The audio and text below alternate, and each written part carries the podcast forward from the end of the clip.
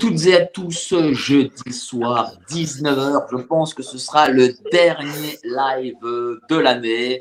On va parler loi Sapin 2 que vous ne connaissez pas, je le sais bien. Euh, plus personne ne se rappelle de cette loi. On va parler de crise énergétique, crise inflationniste, l'avenir du pays au niveau économique. Et ce soir, nous avons un invité très spécial, Florent Lee Machaber, économiste, vraiment que j'aime beaucoup, que je suis depuis longtemps.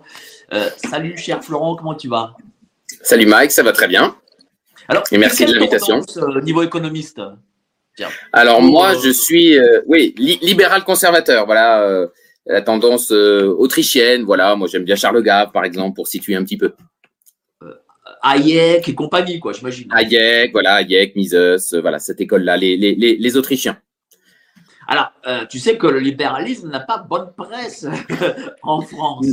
Non, il n'a pas bonne presse parce qu'on confond, je viens d'ailleurs de, de, tweeter tout à l'heure là-dessus, on confond avec le néolibéralisme. Voilà. Alors le néolibéralisme, en fait, c'est euh, c'est le capitalisme de connivence. C'est ce qu'on observe à l'heure actuelle. Les Français sont, enfin les Français, les, les, grandes entreprises françaises, les, les, grands patrons français, les Bernard Arnault, les, les Drahi, euh, sont, sont les champions de ça. C'est leur proximité avec l'État qui fait leur succès. Lorsque ça va un peu moins bien, eh bien on va euh, chercher à influencer la, la, la loi ou telle ou telle disposition pour relancer le business. Et puis finalement, voilà, il y a des retours d'ascenseur. Euh, ça inclut aussi les cabinets conseils. Enfin voilà, ça, c'est vraiment le, le, le, néolibéralisme. Alors que le, le, vrai libéral, lui, son, son slogan, son motto, c'est Small is beautiful.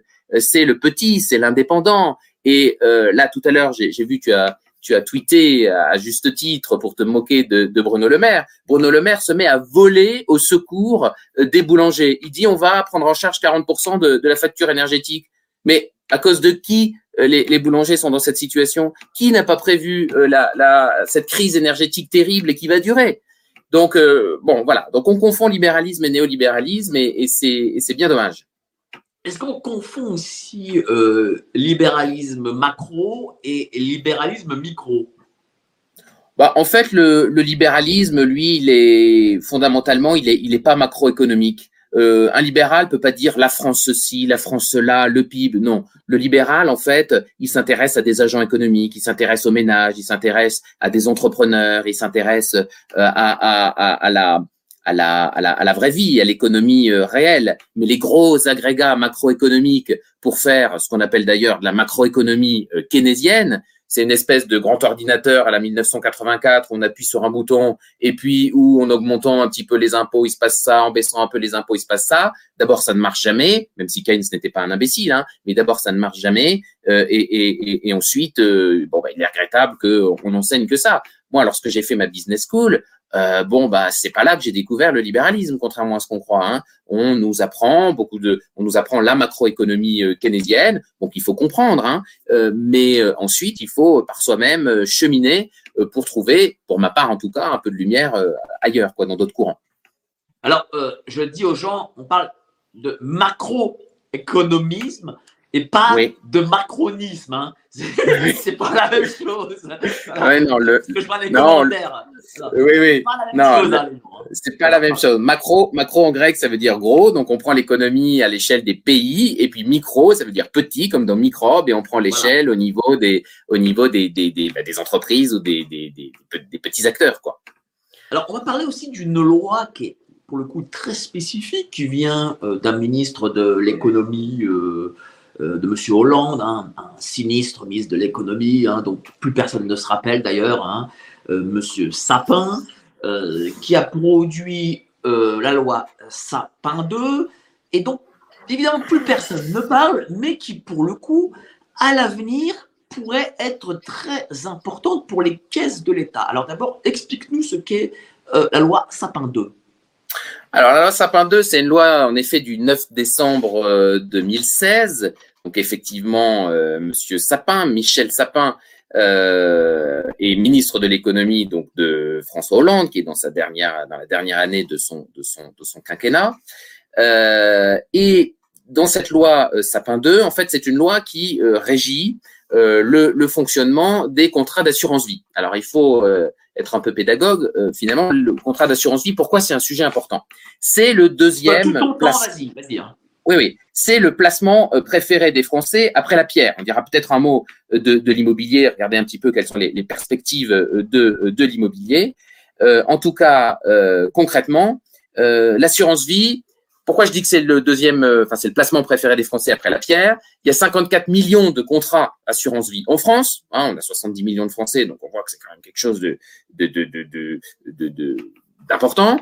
On a 37 millions euh, de bénéficiaires, donc ça fait quand même plus d'un Français euh, sur deux. Et on a en moyenne, on a une moyenne de, de 32 000 euros euh, par euh, par contrat, avec évidemment des gros contrats euh, pour certains, des petits contrats pour d'autres, mais on a une moyenne à 32 000 euros. Donc ça reste quand même par par français, par bénéficiaire, un, un pécule intéressant que l'État ultra endetté qu'est la France, eh bien évidemment lorgne de près de près ou de loin. Pour donner une petite idée, il y a 1900 milliards d'euros placés par les Français sur ces contrats d'assurance vie. Euh, et ils sont placés à au moins 70% en titre de dette, c'est-à-dire que ça permet directement de financer pour l'essentiel, pas uniquement, mais pour l'essentiel, l'État français. Donc ça a une importance euh, euh, vitale. Et les assureurs vie, d'ailleurs, n'ont pas le choix. Ils sont obligés d'acheter un certain quota, un certain pourcentage de titres de dette, ce qu'on appelle des obligations de l'État français, à 10 ans généralement, donc remboursables sous 10 ans. Et donc, en fait, en réalité, ce sont les Français qui prêtent directement une partie substantielle de leur épargne pour financer euh, l'énorme dette française qui va atteindre 3 000 milliards d'euros euh, avant, avant la fin de l'année 2022. Là, on est euh, à, 30 ou 40 milliards d'euros près. Euh, on est à 3 000 milliards euh, d'euros. Donc, ce, ces contrats d'assurance vie, effectivement, on les a vendus à leur, à leur souscripteurs comme étant garantis en capital et comme étant euh, donc sans risque et euh, comme étant euh, dans les années 2000 apportant un rendement qui dépassait de loin ce qui était vrai l'inflation. D'abord à l'époque il n'y avait pas d'inflation et ensuite effectivement les taux à l'époque n'étaient pas aussi bas qu'aujourd'hui même s'ils remontent et donc effectivement ça, ça, pouvait être un placement intéressant en termes de taux. par contre dire qu'ils sont garantis ça reste quand même critiquable parce que au fur et à mesure que euh, l'État français a euh, continué à mal gérer euh, sa, sa, ses finances publiques, je rappelle qu'on vient quand même d'avoir un avertissement du FMI sur la qualité des finances publiques, euh, de la gestion des finances publiques par l'État français. C'est quand même suffisamment important et, grave pour qu'on le souligne.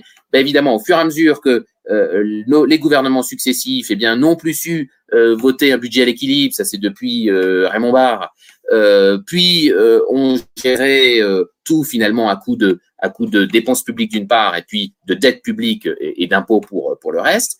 eh bien, évidemment que la qualité de la dette française s'est peu à peu dégradée et dire que c'est aujourd'hui un placement qui est sans risque, c'est faux. Euh, dire que la France ne va pas aller à la banqueroute comme en 1797, euh, moi, je ne mettrai pas mon billet là-dessus. J'espère que ça ne va pas arriver. Mais, enfin, alors, allons, très bien, allons sur la loi.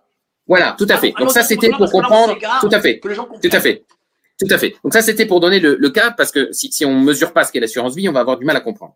Ce que dit que le texte de loi, article 49, euh, il dit très clairement euh, que euh, il va être possible de bloquer tout retrait. Donc pour les Français qui ont mis leur épargne sur ce sur ce contrat euh, pendant six mois renouvelables, l'adjectif est très important en cas de conditions de marché difficiles.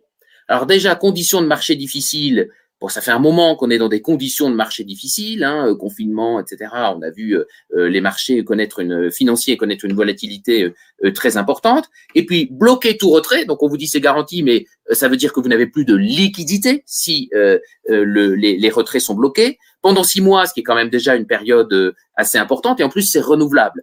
Moi, lorsque l'État indique dans un texte de loi quelque chose qui est renouvelable, je me méfie beaucoup évidemment, puisque euh, tous les états d'urgence, euh, j'allais dire climatique, non, on n'a pas encore connu d'état d'urgence climatique ni monétaire, mais ça pourrait venir. Mais en tout cas, état d'urgence euh, sanitaire bien sûr, ou état d'urgence avant sécuritaire pour le terrorisme. À chaque fois, c'était renouvelable. Et j'avais dans un de mes articles pour contrepoint calculé combien de temps nous avions passé sous ces états d'urgence en réalité provisoire, temporaire ou je sais pas quoi. C'était plus de la moitié du temps depuis 2015, je crois. Donc, euh, le provisoire et le renouvelable, il faut se méfier. Et j'entends parler de ci, de là, de premiers cas ponctuels de retrait bloqué. Alors évidemment, si c'est ponctuel, c'est peut-être lié euh, à, précisément à des dossiers en particulier, mais enfin, ça fait plusieurs fois que même la presse euh, de grand chemin relaie des cas de blocage d'assurance vie. ça veut dire qu'on a peut-être déjà des assureurs, des assureurs vie qui font un peu de zèle et qui disent oui, mais de toute façon, il y a la loi Sapin 2 et donc on pourra réhabiller après coup ce genre de blocage ponctuel par euh, par, par ce texte de loi. Est-ce que c'est que sur l'assurance vie qu'on ne pourra pas retirer d'argent ou est-ce que la loi prévoit peut-être euh, de ne pas pouvoir retirer d'argent de son compte courant, par exemple? Alors, la loi Sapin 2 ne concerne que les contrats d'assurance vie, hein, dans, son article 49, et puis la loi en général ne, concerne, ce qui est déjà beaucoup, hein, 1900 euh, milliards d'euros. donc, pour répondre, voilà. En revanche, pour tout ce qui est ce qu'on appelle l'épargne réglementée, livret A, euh, euh, LDD, euh, livret d'épargne populaire, etc., il n'y a pas de dispositions qui sont prises. Je rappelle quand même que hum, la menace qui pèse sur ces comptes-là, c'est de, de, de, faire croire qu'il y a la fameuse garantie des 100 000 euros. J'ai démontré plus, plusieurs fois dans mes, dans mes articles ou dans ben, mes vidéos que cette, cette garantie... oui. Parle-nous-en, eh parle là ceux qui n'ont pas alors, Tout à fait. Alors, il, est dit euh, que euh, on a une garantie de 100 000 euros euh, donc par établissement bancaire. Alors effectivement, première façon de la contourner. Bon, déjà 100 000 euros, soyons concrets, c'est déjà une somme considérable pour beaucoup de Français. donc bon, si on a plus de 100 000 euros, effectivement, il suffit de mettre 99 000 euros dans plusieurs banques pour soi-disant être couvert par cette par cette garantie. Mais ce que je conteste, c'est pas ça. C'est le fait que l'État ait pourvu les sommes ou non euh, pour évidemment euh, se porter en garantie en cas de en cas de problème. On a vu euh, à Chypre que c'était pas du tout le cas et que les, les, Chypriotes se sont fait chipper tout toutes leurs économies. Donc concrètement, il faudrait au moins 500 milliards de provisions pour couvrir cette, cette garantie-là, et on a 5 milliards qui sont qui sont qui sont provisionnés. Donc, euh, bah, quand on fait le calcul qu'on ramène par français, c'est pas 100 000 euros. Moi, j'ai sorti ma calculatrice, j'ai fait trois fois le calcul parce que bah, c'est, euh, oui, alors il y, a, plusieurs approches possibles, mais enfin, c'est entre 100 et 1000 euros. Effectivement, si on prend le rapport de, de, de 5 à 500, euh, ça fait 1000 euros. Euh, et même dans des calculs plus, plus pessimistes, j'étais tombé à, à, beaucoup moins. Mais en tout cas, que ça soit 100 ou 1000, peu importe, on est très loin des 100 000 et on n'est pas du tout garanti. Alors, il ne s'agit pas de mettre en place, il ne s'agit pas de, de, de, de paniquer, mais il s'agit, comme on, comme on le, je, vois en dessous du titre euh, géopolitique profonde, il y a le mot débancarisation. Donc, il faut être prudent avec euh, les sommes que l'on euh, souhaite bancariser, c'est-à-dire que l'on qu'on laisse sur ces contrats, enfin ces, ces, ces, ces produits d'épargne réglementés, qui en plus, on lit à tour d'articles euh, que euh, les taux montent, le livret A va passer à 3% au 1er février, le LEP à 6 et quelques. Bon, il faut comparer évidemment le rendement de ces, de ces euh, produits-là avec l'inflation. dernier chiffre de l'inflation contestable, hein, mais dernier chiffre, on va prendre les chiffres officiels, on est à 6,2% d'inflation. Tant que votre compte ne rapporte pas au moins 6,2%, vous perdez du pouvoir d'achat. Hein. quand LCI nous dit que euh, euh, euh, les Français, le pouvoir d'achat des Français s'améliore, mais qui dépensent moins. Les deux qui se moqueront. Évidemment que le pouvoir d'achat des Français, il y a une récession sur le pouvoir d'achat depuis début 2021 en réalité, et il faut laisser sur ces comptes-là uniquement ce qu'on pourrait appeler de l'épargne de précaution. mais voilà. Et pour le reste, eh bien, il faut diversifier. Cette, loi Sapin 2, évidemment, a été votée en décembre 2016. Hein, euh, qui n'a pas fait beaucoup de vagues, évidemment, hein, les médias n'informent pas. Euh, donc les Français, forcément, n'en sont pas au courant. Euh, est-ce que l'exécutif a prévu justement, en la votant en décembre 2016, qu'elle allait voir la situation que l'on va connaître à l'avenir? Alors, on, ne sait pas ce qu'il y a dans la tête de nos gouvernants, de, ce qu'il y avait dans la tête de nos gouvernants de l'époque. Ce qu'on peut euh, supposer, c'est qu'ils sont euh, prévoyants. Je ne sais pas s'ils savent gouverner, mais en tout cas, ils savent euh, prévoir. Hein. Et comme gouverner, c'est prévoir, bon, sur ce coup-là, lorsqu'il s'agit effectivement de sauvegarder la, continuité de l'État et de sauver la République, ils sont très bons pour ça. Comme dit comme dit la République est un mauvais système, mais elle se défend très très bien. Effectivement, reconnaissons-lui qu'elle se défend très très bien. Et donc, évidemment, hein, lorsqu'on dit conditions de marché difficiles, il faut se remettre dans le contexte. Hein. 2016, c'est quand même pas un contexte très très facile. Euh, on, vient de connaître la crise de la dette. Euh, on a eu une situation très tendue avec la Grèce en 2011-2012. Euh, et le quoi qu'il en coûte de Monsieur Draghi, c'est 2014. Donc on n'est pas très loin, 2014, 2015, 2016, on n'est pas très loin euh, de, de, On est dans cette période où effectivement, on essaie de se préparer au, au, coup d'après, aux conditions de marché euh, difficiles. Sur le principe, on ne peut pas totalement reprocher aux, autorités de contrôle de vouloir éviter des bank des paniques bancaires. Euh, mais si vous voulez, ce qui est vraiment embêtant, c'est ce renouvelable. Il peut être très confortable euh, pour l'État euh, de bloquer ces sommes, voilà, sans fin, s'inédier, et ainsi d'empêcher d'empêcher un certain nombre de Français, eh bien, de d'avoir pleine liquidité sur de l'argent qui qu'ils ont déposé. Mais en réalité, ce qu'il faut bien comprendre, c'est que tout argent qu'on dépose sur un contrat, y compris sur un livret A, et même sur son compte joint, ne nous appartient plus. On devient le créancier de ces sommes vis-à-vis euh, de la banque. La banque nous les doit à tout instant, c'est vrai, mais techniquement, ça n'est plus pas de l'argent qui est euh, qui est à nous. On nous le doit et c'est pas la même chose. Alors, je vais d'abord poser une question euh, d'un auditeur parce que quand il s'agit d'argent, alors les auditeurs ont des, des, excellentes questions pour le coup. Et après, on ira là-dessus sur ce bank parce que justement, on en avait parlé dans le Bistro Liberté avec Olivier de la Marche. Et il expliquait à notre ami euh, Greg Tabibian qu'en effet, notre argent ne nous appartenait plus. Et lui, notre ami Greg Tabibian, que je salue, hein, ne comprenait pas, ne le comprenait pas. Donc d'abord la question de Ludovic Alary. Avec la hausse des taux OAT, il y a une partie des fonds investis en fonds euros sur des contrats d'assurance vie, euh, une dépréciation des actifs des, des, des assureurs d'assurance vie. Voilà. Euh, est-ce que, voilà, est-ce que justement, euh, on peut s'attendre à une, à une dépréciation et le fait de ne pouvoir retirer cet argent, euh, qu'est-ce que cela produit pour l'État? Alors, il y, a, deux phénomènes à, bien comprendre. Le premier, c'est que l'État a tellement fait fonctionner la planche à billets depuis 2020, mais en réalité depuis 2014, euh, Techniquement, pour donner un ordre de grandeur à nos auditeurs, le bilan de la Banque centrale européenne à Francfort a été multiplié par 4 entre 2014 et 2022. Il a d'abord doublé de 2014 à 2020, il est passé de 2000 à 4000 milliards d'euros, et il a redoublé sur une période beaucoup plus courte entre 2020 et 2022 pour les raisons euh, sanitaires, euh, économico-sanitaires que, que, l'on sait. Donc ça, c'est le contexte. Donc une planche à billets débridée qui conduit à l'inflation quasiment aussi forte que dans les années 70-80, euh, que l'on connaît euh, aussi. Ça, c'est vraiment le contexte. Et donc maintenant, après nous avoir expliqué, je parle des banquiers centraux, que l'inflation, il n'y en aurait pas, puis qu'elle serait transitoire, puis que c'était la faute de l'Ukraine. Madame Lagarde nous a quand même dit récemment qu'elle ne savait pas d'où elle venait. Donc voilà le, le, le niveau d'incompétence. Faut d'abord euh, épuiser la, la, piste de l'incompétence de nos banquiers centraux avant de dire il y a un plan, il y a un agenda, il y a un complot. Il y a d'abord de l'incompétence. Euh, N'importe quel étudiant en, première année d'économie sait que lorsqu'on augmente la masse monétaire, euh, il y a une augmentation des prix.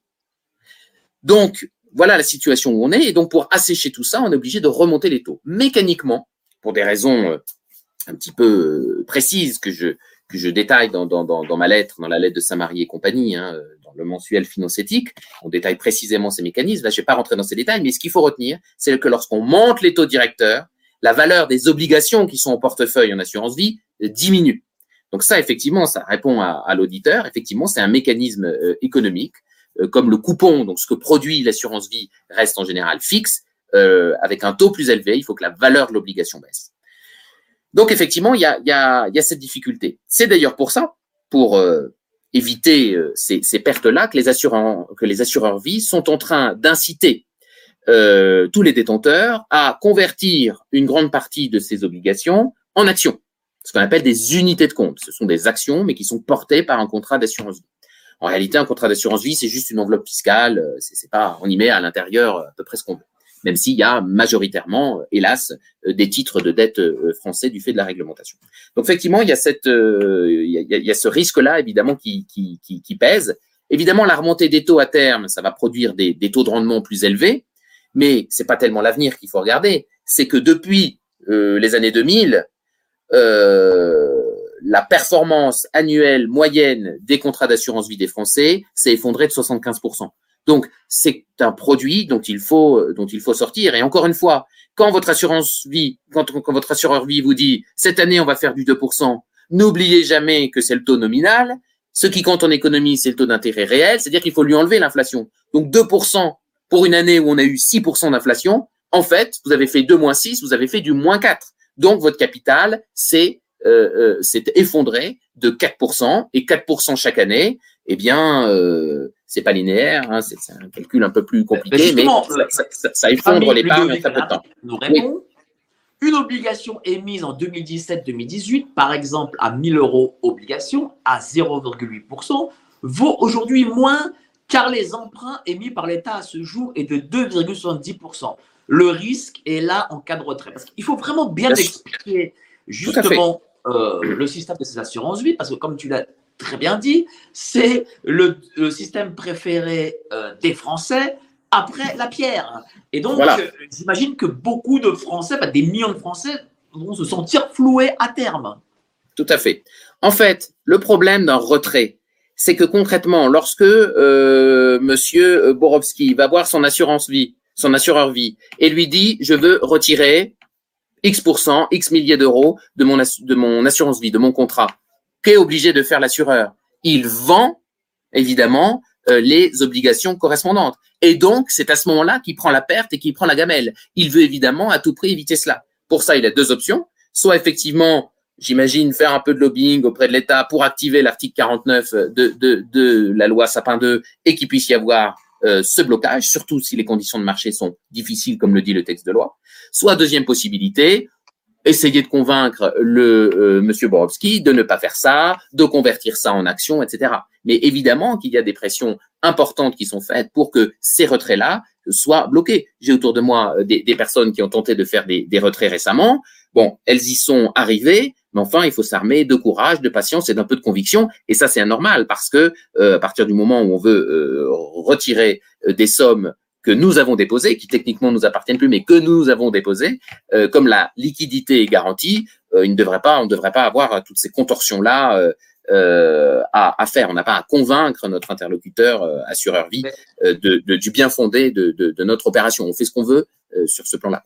Mais justement, explique-nous le fait que voilà, notre argent en banque ne nous appartient plus parce que les gens été. Moi, j'en parle souvent avec les gens. Mmh, mmh, mmh, je vais même parler, voilà, comme je te l'ai dit tout à l'heure, euh, à l'époque de Bistro Liberté, lorsque, lorsque M. Delamarche était présent, je l'ai parlé avec des gens du public qui découvraient en effet que l'argent que l'on possédait sur son compte courant ne nous appartenait plus. Alors explique euh, à plus aux 527 personnes qui pour l'instant nous regardent. Euh, effectivement, le, en fait, ce qu'il faut, ce qu'il faut bien comprendre, ce qui en amont explique qu'on ne comprenne pas cela, c'est qu'on ne comprend pas en fait d'où vient l'argent et d'où vient la monnaie. Ce qu'il faut comprendre, c'est que la monnaie, euh, pour 95% euh, de la masse monétaire, est créée ex nihilo, c'est-à-dire à partir de rien, par les banquiers commerciaux, même pas la banque centrale, hein, par les banquiers commerciaux, c'est-à-dire les banques de second rang. On va pas donner de, de, de, de, de nom de banque, mais enfin euh, le, la société géniale, euh, euh, etc. Bon, comment il l'est créé? Eh bien, par un, un privilège qui consiste à être devant son ordinateur, à recevoir Monsieur Borowski qui veut un crédit bancaire, par exemple, et à lui dire vous voulez combien pour acheter votre maison? Vous voulez 200 000 euros? Eh bien, moyennant l'examen de votre dossier, je vais créditer sur votre compte 200 000 euros.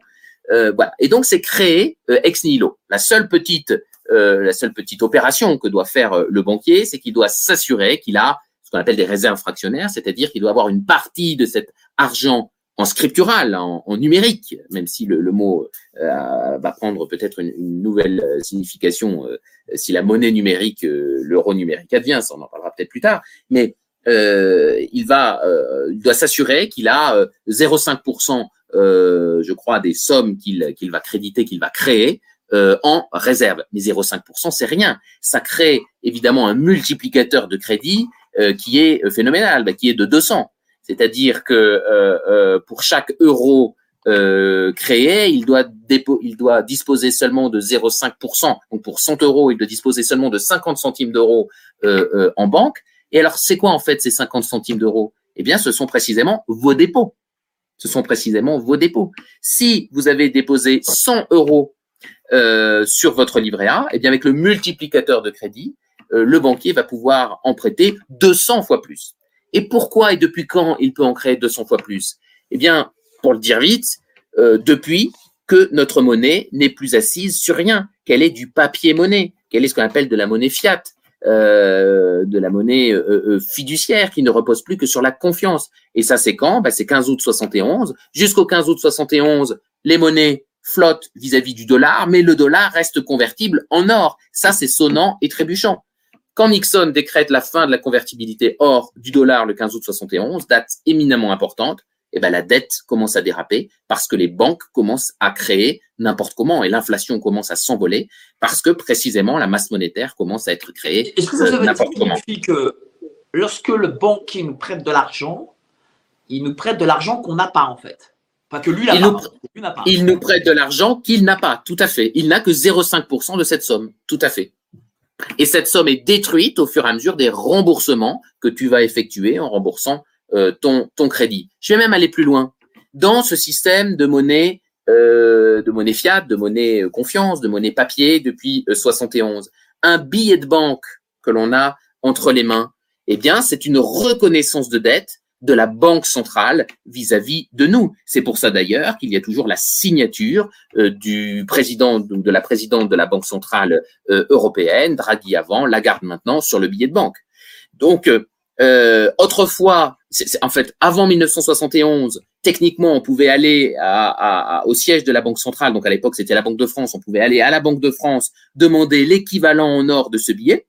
Bah, évidemment, depuis qu'il n'y a plus cette convertibilité hors du dollar, euh, les autres monnaies flottant euh, vis-à-vis euh, du dollar, bah, évidemment, on a une monnaie qui ne repose plus que sur la confiance. Et quand on a 6% et 10% probablement en 2023 d'inflation, bah, évidemment, par définition, c'est le pouvoir d'achat de la monnaie qui s'effondre et donc on a de moins en moins confiance. Et dans les années 20, les Allemands, vous le savez, n'avaient plus du tout confiance dans le marque et c'est comme ça qu'on entre dans des spirales d'hyperinflation. Justement, est-ce que nous sommes à la période de la République de Weimar aujourd'hui? Bah, on n'en sait rien. Bah, on n'en sait rien, et bien malin qui pourrait qui pourrait le, le dire. on a un euro qui est évidemment affaibli. Euh, on a euh, effectivement une inflation et une, politique euh, monétaire qui de, donc de planche à billets, hein, quand le bilan d'une banque centrale est multiplié par par quatre, et pour la Fed aux États-Unis c'est pareil en, en, si peu de temps, évidemment qu'on a gravement atteint la confiance que les citoyens pouvaient avoir dans cette monnaie. Tant qu'ils l'ont et tant que cette confiance demeure, non, il n'y aura pas d'hyperinflation mais on n'est pas à l'abri euh, d'un mouvement social, euh, d'un mouvement, d'un événement politique ou autre qui peut tout à fait rejaillir euh, sur la monnaie en méfiance vis-à-vis de la monnaie. Et alors là, bah, on sera bien content d'avoir débancarisé, diversifié son patrimoine, parce que tout ce qui sera en euros sera, euh, voilà, hein, comme en 1800, en 1797, hein, ne, vaudra plus que un tiers, deux tiers de sa valeur. Euh, et le reste, par contre, si on a un peu d'or, si on a un peu d'actions, si on a un peu d'argent, un peu de, de, de, pierre ou autre, ça, ça continuera, ce qu'on appelle les actifs tangibles, à avoir évidemment euh, de, euh, de la valeur. Je ne dis pas qu'on est à, à, la veille de l'hyperinflation allemande ou de la crise des assignats qu'a connu la France à la fin du 18e, mais en tout cas, dire qu'on est dans une situation, on est le, je vais le dire autrement, la France est le quatrième pays le plus endetté du monde. Voilà euh, 3 000 milliards d'euros de dette. Il y a les États-Unis devant, il y a la Chine dans l'ordre, il y a le Japon. On est le quatrième. Euh, je vous fais pas un dessin, les États-Unis, la Chine et le Japon, c'est pas tout à fait la population de la France. Euh, le Japon est plus proche, mais enfin, la Chine et les États-Unis, rien à voir. On est le quatrième pays. On se moquait des Italiens euh, en 2012, on est passé devant eux. Nous sommes plus endettés en pourcentage du PIB que les Italiens. Donc, on n'a pas du tout une gestion, euh, et d'ailleurs le FMI a raison de tirer la sonnette d'alarme, on n'a pas du tout une gestion euh, des, finances publiques qui est saine. Ça, c'est une évidence. Tu, as parlé de débancarisation. Géopolitique profonde, le marque d'ailleurs sur son credo, hein, c'est vraiment la table de loi des géopolitiques profondes, débancarisation. Mais, mais dans les faits, comment on sort des banques? Parce que c'est ça, c'est ça le compliqué. Parce qu'en réalité, le dire, bon, c'est simple, mais aller voir son banquier de son agence et dire oh, Monsieur, je veux retirer mes 10 000 euros, par exemple. Là, non, on vous dit Monsieur, c'est pourquoi faire? Tout à fait, tout à fait. Euh, bah, on a bien vu quand il s'agit de, de, de, dilapider euh, entre 1 et 10 milliards d'euros avec FTX, ça, ça pose aucun problème. Par contre, effectivement, aux États-Unis, quand vous gagnez plus de 600 euros, oulala, ça passe par toutes les fourches codines du Trésor américain. Et en France, effectivement, euh, lorsque vous euh, voulez retirer plus de 1500 euros, hop, il y a une petite lumière rouge qui s'allume à Bercy dans la cellule Tracfin parce qu'on ne sait jamais, vous pourriez être un, dangereux euh, terroriste et qu'allez-vous faire de ces 1500 euh, euros. Donc c'est vrai, il faut ce qu'on appelle euh, la, technique DCA, un dollar cost average, il faut faire les choses petit à petit. La chance qu'il y a dans dans dans l'effondrement, dans le dans le dans le collapse qui qui qui qui, qui est là, c'est qu'il est rampant. Je ne pense pas qu'il qu'il va être brutal. Je pense qu'il on voit d'année en année les choses se déliter et je pense que la chance de la crise que nous traversons, c'est qu'elle se fait doucement, progressivement et qu'elle laisse à chacun le temps, un, de prendre conscience et deux, d'agir en conséquence. Donc il faut euh, chaque mois acheter un peu d'or, il faut chaque mois acheter. Après, c'est à chacun euh, l'argent, c'est assez intime en réalité. C'est à chacun de dire est-ce que c'est plutôt de l'immobilier, est-ce que c'est plutôt quelques actions, parce qu'on n'a pas besoin d'être millionnaire pour acheter euh, des actions. Euh, est-ce que c'est un peu un peu d'argent Est-ce que c'est euh, investir dans, je sais pas moi, une forêt, un vignoble ou des choses. Il y a des choses qui peuvent être accessibles et en plus en multipropriété. On n'est pas obligé d'être millionnaire pour acheter un vignoble entier. Si on achète à 20, à 50, à 200 euh, euh, un vignoble, un étang ou que sais-je, eh bien, on a débancarisé, c'est tangible, c'est concret euh, et il faut faire les choses petit, petit à petit. Voilà.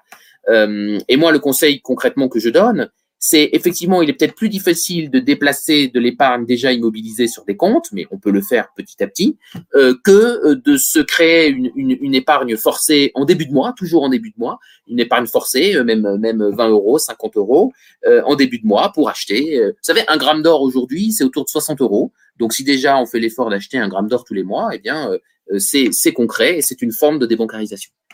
Alors tiens, j'ai le collectif sortie de banque qui je salue. Euh, une petite question. Enfin, nous, on est là pour vous accompagner dans la sortie de banque vers les bitcoins et Monero. Bon, voilà, un petit coup de pub hein, pour le collectif sortie de banque de France. Euh, est-ce que toi, euh, parce que moi je sais que les économistes n'aiment pas trop euh, le Bitcoin, euh, toutes ces euh, monnaies un peu digitales. Toi, qu'est-ce que tu en penses? Alors, merci à Collectif de Banque de mettre le sujet sur, la, table et, j'ai échangé avec, Pierre là-dessus. C'est lui d'ailleurs qui m'a parlé de Monero et j'ai bien compris grâce à lui la, valeur ajoutée qu'il pouvait y avoir par rapport à, Bitcoin. Moi, Bitcoin, chez Samari et compagnie, on s'y intéressait pour être honnête, au milieu de l'année, au printemps, premier trimestre 2021 à peu près. Euh, donc on a pris d'abord le temps de bien comprendre de quoi il s'agissait et euh, en fait, euh, pour savoir s'il s'agit d'une monnaie ou pas, une monnaie c'est quoi? Une monnaie c'est une unité de compte, ça doit permettre de compter. Une monnaie c'est un intermédiaire d'échange. Une monnaie c'est une réserve de valeur. Ben, en fait, il faut reconnaître que sur ces trois dimensions, Bitcoin a des arguments à faire valoir. Voilà, c'est pas encore une monnaie qui est adoptée. Enfin, rien que la semaine dernière, le Nigeria dit on va peut-être l'adopter. Et la Russie dit on va considérablement assouplir euh, la législation en matière de, de crypto-monnaie. Donc, ça sera peut-être une autre crypto-monnaie qui, qui, qui, la mise, mais enfin, euh, l'antériorité, euh, euh, l'effet de réseau, etc., qui, qui, qui joue en faveur de, de, de, la première des cryptos, de celle qui semble la plus solide, de celle dont on a annoncé déjà cinq fois qu'elle était morte. donc, moi, moi euh, euh, le Bitcoin à titre d'assurance, un, petit 0,5%, 1%, 2% de son patrimoine, ça me paraît avoir du sens comme, comme, une, comme une assurance, être exposé à, cette, à cet actif. Ce qu'il faut voir, c'est que derrière, euh, évidemment, euh, alors, les arguments de Christine Lagarde et des banquiers centraux qui n'y comprennent rien, qui nous disent c'est pour financer le terrorisme, etc. D'ailleurs, vous voyez FTX et compagnie, ça c'est très malhonnête. Ça, c'est pour nous vendre la soupe de leur propre euro numérique. Euh, et c'est malhonnête parce qu'il n'y a rien de plus traçable en réalité, tout en étant décentralisé, il n'y a rien de plus traçable qu'un Bitcoin, qu'une qu'une transaction Bitcoin.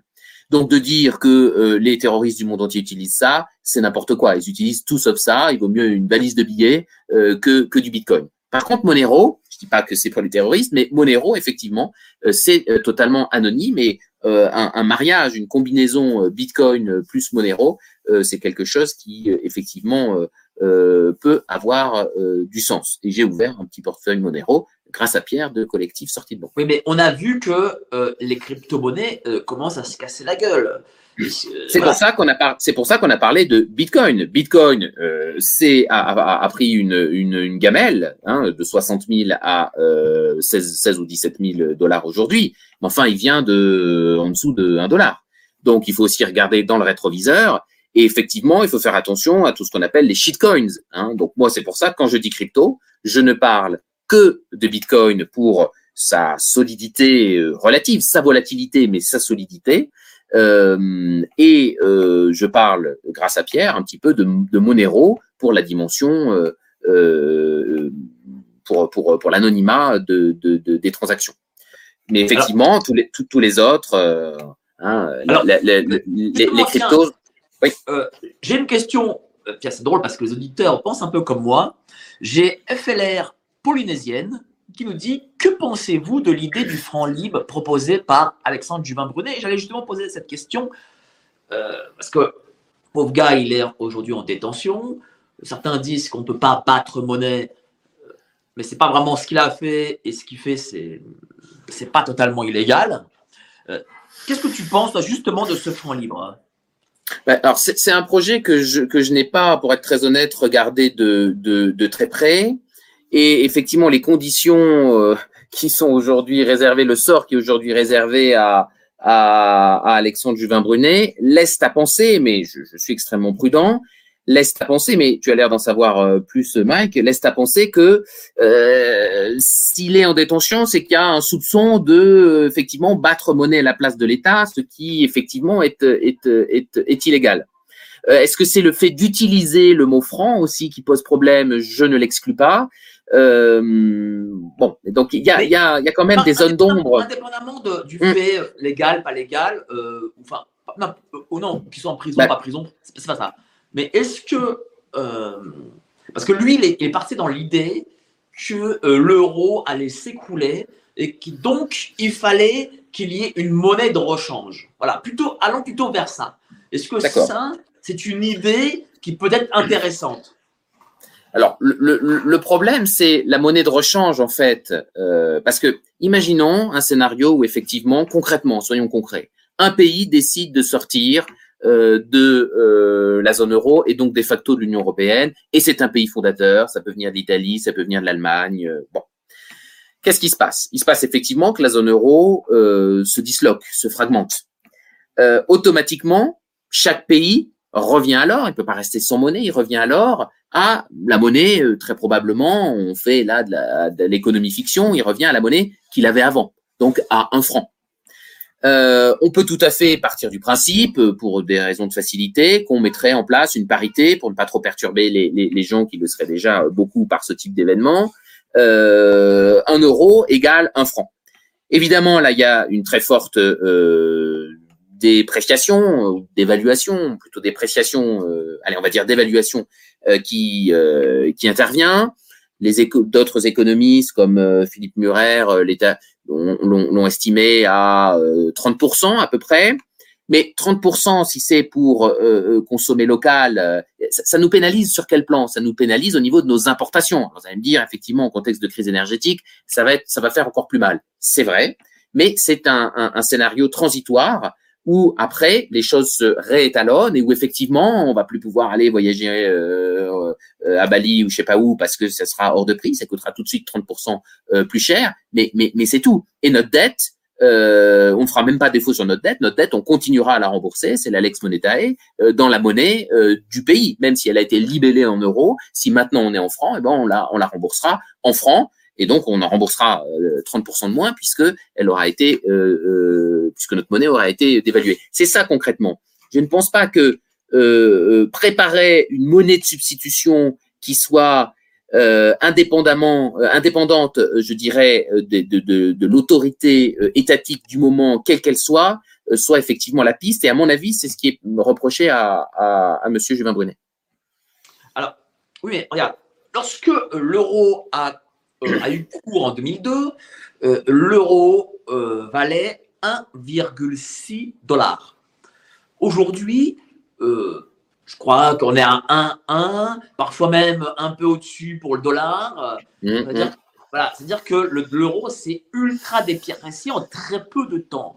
Est-ce que l'euro continuer à se déprécier, sachant que l'euro n'est pas utilisé comme monnaie de change pour le pétrole euh, et toutes les euh, importations internationales.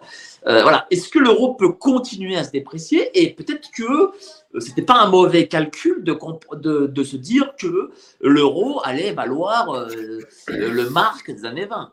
Mmh. Alors, plusieurs choses. D'abord, avant, la, avant les, sanctions économiques anti-russes, euh, Monsieur Poutine nous faisait euh, l'amabilité d'accepter des euros euh, pour euh, payer euh, le pétrole et le gaz russe que nous lui achetions. Donc dire que c'est une monnaie qui n'était pas internationale du tout, c'est pas tout à fait vrai. On s'est tiré une grosse balle dans le pied en voulant mettre à genoux Dixit Bruno Le Maire l'économie russe. En réalité, on voit bien que c'est évidemment pas l'économie russe qui se porte le plus mal. Ça c'est le ça c'est le premier point. Et là, effectivement, on est descendu à 0 0,96, je crois. Euh, là, on est remonté à 1,06, donc bon, euh, on reprend un petit peu euh, d'oxygène. Ça, c'est lié en réalité au, au, à plein de paramètres, mais en particulier aux, aux efforts faits, au, à la divergence des politiques monétaires de la Fed d'un côté et de la Banque centrale de l'autre. Pour le dire très très simplement, la Banque centrale américaine a remonté ses taux beaucoup plus agressivement et beaucoup plus euh, rapidement euh, que ne le fait euh, Christine Lagarde. Donc automatiquement un investisseur, il va vouloir placer en dollars plutôt qu'en euros. C'est ce qui a expliqué la dégringolade de l'euro face au dollar depuis le début de l'année 2022.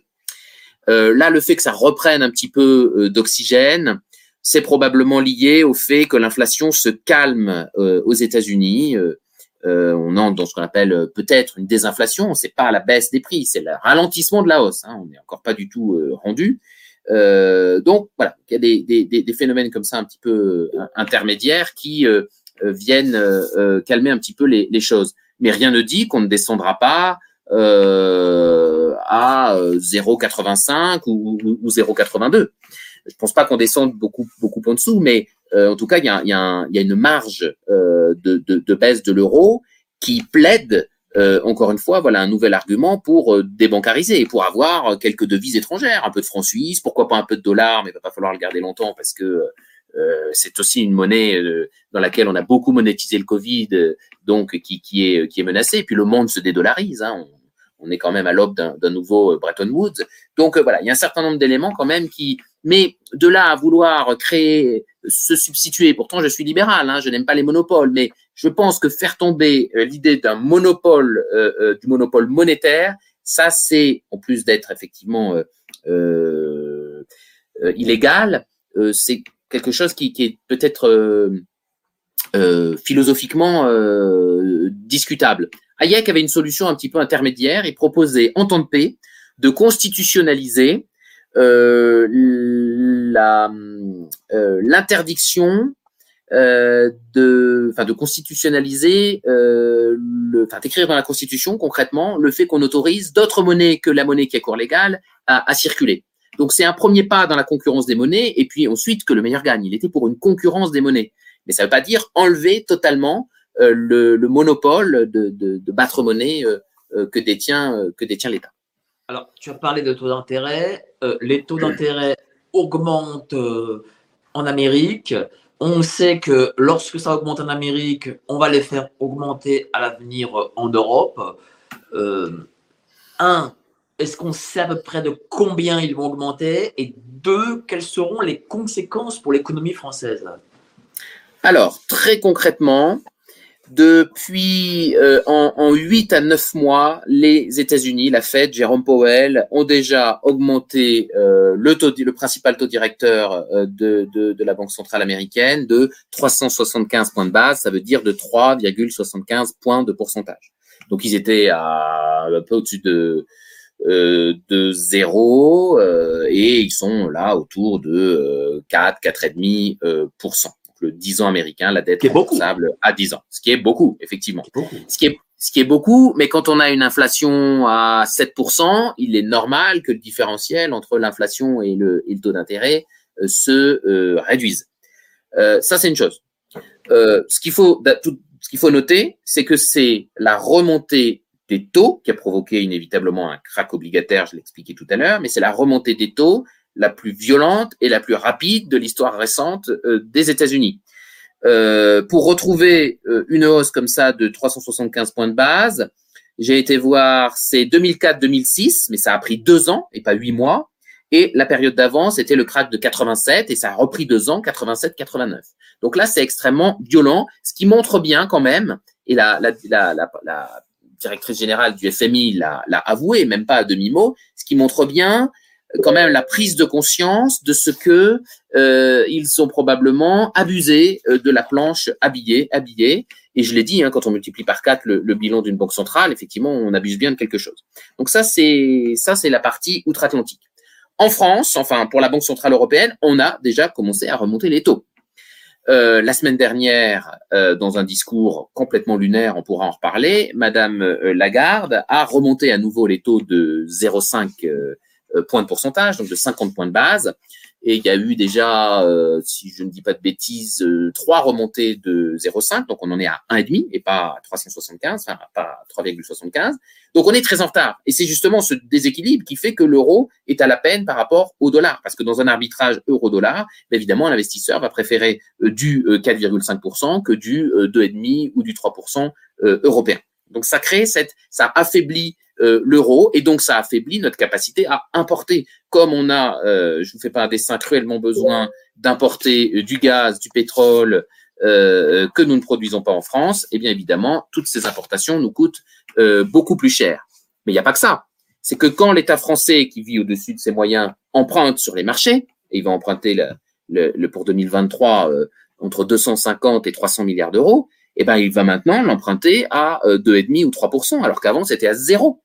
Vous vous souvenez de cette phrase de Hollande C'est pas grave, l'argent est gratuit. Eh ben, il n'est plus gratuit. Il est maintenant à, à 2,5 ou 3% Donc c'est très simple.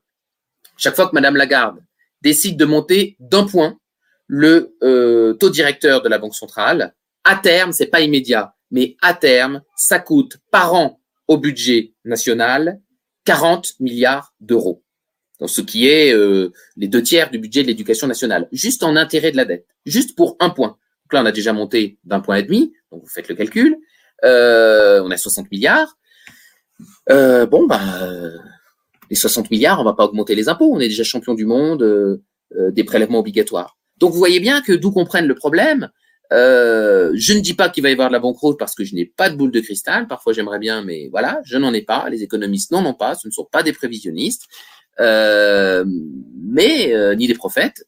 mais en tout cas, c'est c'est une c'est une équation qui est compliquée. Est-ce qu'on peut s'attendre à cause de taux d'intérêt euh, à une prochaine baisse de l'immobilier? Parce que justement, ah, comme tu effectivement, dit, au début de la vidéo, euh, l'immobilier, c'est l'investissement préféré des Français. Alors là, les, les nouvelles, euh, elles sont pas très bonnes, puisque non seulement on peut s'y attendre, mais elle a déjà commencé. Euh, je lisais euh, des, des, des rapports de Century 21, meilleurs agents, etc., donc des agents immobiliers, la baisse est amorcée dans presque toutes les grandes villes françaises. Il y a quelques exceptions, Marseille, euh, d'autres. Bon, elle, pour l'instant, elle est de l'ordre de 1 à 3% On sait qu'à Paris, les prix baissent. Dans beaucoup d'arrondissements, on est passé en dessous de 10 000 euros du, du, du mètre.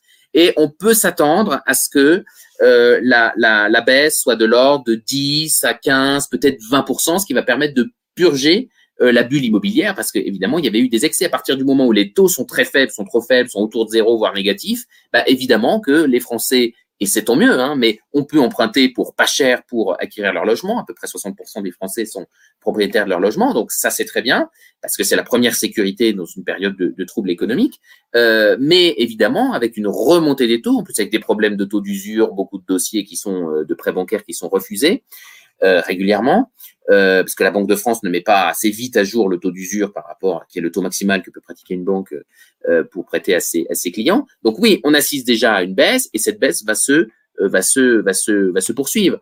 Donc moi le conseil c'est si on a Euh, si on peut acheter, euh, bah, les taux vont remonter, donc mieux vaut aujourd'hui que demain et demain qu'après-demain. Ça, c'est le premier point. Euh, deuxièmement, si on veut vendre, bah, c'est plus tellement le moment parce que sauf exception, ça va. Voilà, on, on, a déjà entamé la baisse, donc il faut faire le dos rond et puis ça remontera dans un contexte plus plus assaini où on aura purgé la bulle la bulle immobilière. Mais oui, ça a commencé à baisser, c'est la conséquence de cette remontée des taux.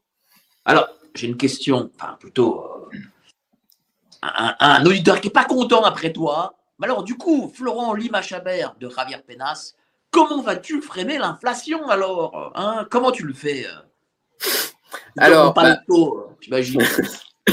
bah, en fait, le, le j'ai longuement discuté dans une, euh, une, émission qui a sauté plusieurs fois, mais qu'on retrouve sur Odyssée avec euh, Fabrice Division. Euh, ah. sur sur l'inflation. Les émissions économiques maintenant sautent. ah bah oui, ah bah, ça, ça c'est magnifique. Voilà, c'est magnifique. Alors effectivement, je, enfin, je sais pas si c'est lié du tout, hein, mais euh, je, j'y décortiquais, pas forcément refaire cet exercice, mais j'y décortiquais combien le chiffre de 6,2% d'inflation donné par l'INSEE est quand même un peu, un peu, en tout cas, me laisse un peu dubitatif. D'abord, en indice harmonisé au niveau européen, l'inflation française, mais quand on tient compte, euh, bon, je rentre pas dans la technique, mais on est déjà plutôt à, à 7%. Quand on gratte un peu les rapports INSEE, ils nous disent oui, mais sans le bouclier tarifaire, euh, on serait à 10%. Donc on commence à voir une vraie inflation à, à 10%. Et puis là, l'INSEE vient carrément de dire que euh, sur, il n'y a pas un seul aliment qui a augmenté de moins de 12% au cours de l'année qui, qui, s'est écoulée. Bon, bah, quand vous prenez des ménages modestes qui passent 100% de leur budget dans l'énergie, dans le logement et dans l'alimentaire, comment pouvez-vous leur expliquer qu'ils n'ont subi que 6% d'inflation? C'est pas sérieux. Surtout que, en plus, dans tous nos pays voisins, c'est au-dessus. Je veux bien qu'on ait des génies euh, à Bercy, mais euh, bon, ça, ça, ça, ça, ça se saurait. Donc, il faut, on a déjà une, une, inflation ressentie, une inflation vécue, hein, comme la température, une inflation ressentie qui est évidemment beaucoup plus forte. Mais pour répondre à, à, cet auditeur, comment résoudre Mais le problème la conclusion à laquelle j'en suis arrivé avec Fabrice Division, c'est que les grands fautifs, c'est ceux qui nous ont dit il n'y a pas d'inflation, puis c'est l'Ukraine, puis euh, non mais ça durera pas, et puis en fait on ne sait pas d'où ça vient. Ce sont les banquiers centraux. Quand on fait tourner la planche à billets, comme je l'ai expliqué euh, trois ou quatre fois déjà depuis le début de cet entretien, bah évidemment qu'il faut euh, qu'il faut euh, enfin que, que, le péché originel c'est là c'est la monétisation du Covid c'est la façon dont on a fait tourner la planche à billets pour la crise des subprimes euh, à partir de 2014, et puis euh, pour, euh, pour évidemment le, le, le, Covid. On sait d'où ça vient, voilà. La perte de la valeur monétaire, c'est une chose. Mais il y a, y a, quand même une crise que les économistes n'ont pas vu venir, et ça, pour le coup, ça fait au moins deux ans que je fais des émissions d'économie et on n'en a jamais parlé, c'est l'explosion des prix de l'énergie. Euh, on l'a vu venir à partir de juillet-août seulement, avec ces marchés qui sont devenus complètement fous. Et, là, pour le coup, euh, on va mettre sur la paille nombre de commerçants, de, coiffeurs, d'artisans, de bouchers, de charcutiers, euh, d'indépendants. Et, pour le coup, là, doit-on s'attendre en 2023 à une multiplication de faillites? Bah, Au-dessus de débancarisation, là, il y a écrit géopolitique. Donc, on peut pas répondre à cette question sans faire euh, un petit peu de géopolitique. En fait, il y a deux, bah, il y a deux grands. Tu es libre, toi, voilà. le temps. Hein. Il y a deux, il y a deux grands euh, facteurs explicatifs. Euh, euh, de même qu'on ne peut pas nier un effet marginal de la guerre en Ukraine sur l'inflation, mais dire que c'est à cause de euh, plus, 50% euh, des pays développés avaient déjà une inflation de plus de 5% en 2021. Euh, que je sache, la guerre en Ukraine n'avait pas démarré. Bah, pour la crise de l'énergie, c'est pareil. Le plus haut du prix de l'électricité récente, c'est octobre 2021. On l'a oublié ça. On était dans le Covid, on était dans autre chose. C'est octobre 2021. Donc dire là aussi que c'est la guerre en Ukraine qui a provoqué cette crise énergétique, c'est faux. Évidemment, les sanctions économiques prises à l'encontre de la Russie, notamment sur le pétrole et sur le gaz, ont considérablement aggravé la situation, plus quelques petits attentats sur les, sur les pipelines, euh, enfin sur les oléoducs euh, en l'occurrence. Euh, et il semblerait que le troisième en Russie et aussi pris feu récemment. Donc bon, tout ça évidemment, c'est un contexte géopolitique qui vient aggraver. Mais le fait générateur, c'est pas ça. Le fait générateur, c'est la fermeture de Fessenheim, c'est euh, l'idéologie écologiste qui consiste à nous dire du jour au lendemain, on va arrêter les voitures thermiques, on va en finir définitivement avec l'énergie fossile, et puis on va miraculeusement se chauffer et s'éclairer avec du vent et du soleil. Mais ça ne marche pas comme ça. Euh, écoutez récemment une conférence très très intéressante de, professeur Fressoz qui expliquait que jamais dans l'histoire de l'énergie, dans l'histoire industrielle, dans l'histoire tout court des hommes, il n'y a eu euh, de transition énergétique. D'abord, ce mot de transition énergétique, il nous vient euh, de la physique, il nous vient de, de, l'énergie atomique. Euh, et jamais il n'y a eu, il n'y a eu d'énergie. Nous n'avons jamais en 2022 consommé autant de pétrole et autant euh, de gaz, autant de charbon et autant de bois, autant de ciment et autant de briques. Voilà ce que dit ce, ce professeur euh, euh, Fressoz. Donc dire qu'il y a une transition, c'est faux.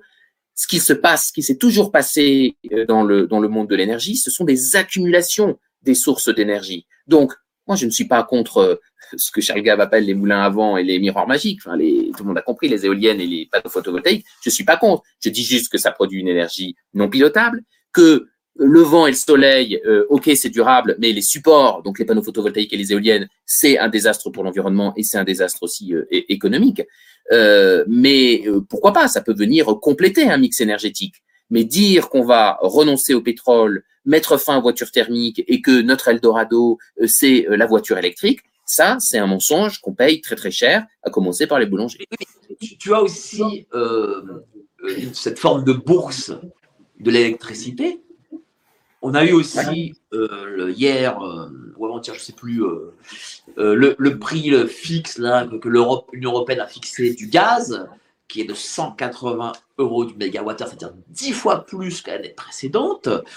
Aujourd'hui, on est quand même tributaire de cette électricité en bourse qui est très chère et de ce gaz qui est très cher. Comment notre tissu économique national va s'en sortir eh bien, avec euh, les petits muscles de Bruno Le Maire qui va porter ses chèques à l'un et ses chèques à l'autre. Non, mais on, arrive à cette, euh, euh, absurdité-là. alors, sur le marché européen de, de l'électricité, ce qu'il faut comprendre, c'est que on dépend en effet d'un fonctionnement européen et que même euh, le kilowattheure d'électricité dépend, ce qu'on appelle, est calculé euh, en, coût marginal, il dépend euh, du prix du gaz. Parce que, in fine, quand il faut produire un kilowattheure, eh bien, qu'est-ce qu'on fait? On rallume une centrale au gaz. Évidemment, on va pas faire tourner des éoliennes un jour où il n'y a pas de vent ou mettre des panneaux photovoltaïques la nuit. Donc, c'est le gaz en réalité qui détermine. Regardez ce qui se passe pour les pays comme l'Espagne, par exemple, qui sont sortis de ce, de ce système-là eh bien, il ne le paye pas 180. Il le paye, euh, je ne sais pas les, chiffres sous les yeux, mais il le paye, euh, euh en tout cas, on est beaucoup plus, voilà, il le paye beaucoup moins cher. Et d'ailleurs, dans les prévisions pour répondre où est-ce qu'on va en 2023, euh, à horizon 2027, il semblerait que le gaz coûte encore deux fois plus cher que à la période précédant la guerre en Ukraine. Donc, on sera effectivement, on était autour de 20 euh, euros du mégawattheure. Euh, à horizon 2027, on sera encore à 40. Et effectivement, on va, on va partir de 180 qui va être le prix plafonné. Sur cette question de plafonnement, alors plafonnement du prix euh, du pétrole, ça a bien fait rire euh, les Russes qui du coup ont dit bah, très bien, on en vendra plus euh, aux Indiens qui de toute façon le raffinent pour vous et donc vous le payerez deux fois, trois fois, ça vous regarde. Bon, très bien. On passe pour des imbéciles aux, aux, yeux du monde entier, mais bon, ça a l'air de nous plaire, donc c'est notre suicide occidental, il faut s'en accommoder. Mais au-delà de ça, bah, toute politique de rationnement, toute politique de prix euh, bloqués. Vous savez, les prix bloqués, ça a commencé en, en 310 avec Dioclétien. Il a fait son édit du maximum parce qu'il y avait tout un tas de prix qui commençaient. Ça a déjà été un carnage. Donc, les blocages de prix, ça ne marche jamais. Ça provoque des pénuries, des rationnements, des files d'attente, tout ce qu'on observe aujourd'hui en termes de pénurie, de rationnement, de files d'attente. Ça rappelle les bonnes vieilles heures staliniennes de la Russie soviétique, mais c'est tout. Et le socialisme, qui est le contraire de l'économie de marché, ne peut produire que des pénuries, que des rationnements, que des files d'attente quand il met euh, euh, ses, gros doigts dans les engrenages qui ne sont pas parfaits, mais les engrenages qui fonctionnent à peu près de, de, de l'économie de marché. Tu as dit que le Portugal et l'Espagne sont sortis euh, bah, de ce marché européen de, l'électricité. Comment on en sort? On n'écrit pas juste un courrier, cher monsieur, nous voulons sortir du marché merci, au revoir. Comment on en sort concrètement? Est-ce qu'on le sait ça? On, on, en sort, je ne sais pas concrètement, mais je dirais qu'on en sort surtout avec un, un, un état d'esprit qui est euh, de vouloir reprendre sa souveraineté. L'énergie n'est pas un domaine où euh, les instances européennes sont souveraines, ça relève des, des, des États membres. Donc, c'est en réalité une décision beaucoup plus facile euh, à prendre qu'on ne croit. C'est uniquement la logique d'asservissement et, et, parce que Monsieur Macron est l'homme lige de Madame van der Leyen qu'on en est là. c'est parce que derrière il y a évidemment le, le euh, ce qui a été écrit en toutes lettres par Klaus Schwab comme étant année 2020 euh, crise sanitaire comme étant une fenêtre d'opportunité pour la transition énergétique. Donc, euh, en fidèle soldat du Great Reset, eh bien, Monsieur Macron et les autres s'exécutent et on a vu les PDG successifs d'EDF nous confesser en des termes très crus qu'effectivement ils avaient assisté sous-entendu impuissants puisqu'ils dépendent de l'État, ils avaient assisté eh bien, à la, à la, à la, au démantèlement euh, programmé euh, d'EDF. Donc, euh, c'est une question de volonté politique, là. J'ai pas d'autre réponse. Alors, venons un peu à la micro, voilà, vraiment de la micro, parce que c'est vraiment, pour le coup, ce qui intéresse les gens. le restaurateur, le boulanger, comment concrètement il fait euh, si lui voit euh, sa facture passer, je sais pas moi, de 10 000 à 50 000 euros Alors, je viin de lire aujourd'hui que euh, 40%, vous savez, on a vu euh, Olivier Véran sortir une belle, une belle série de baguettes du four, voilà, en communication.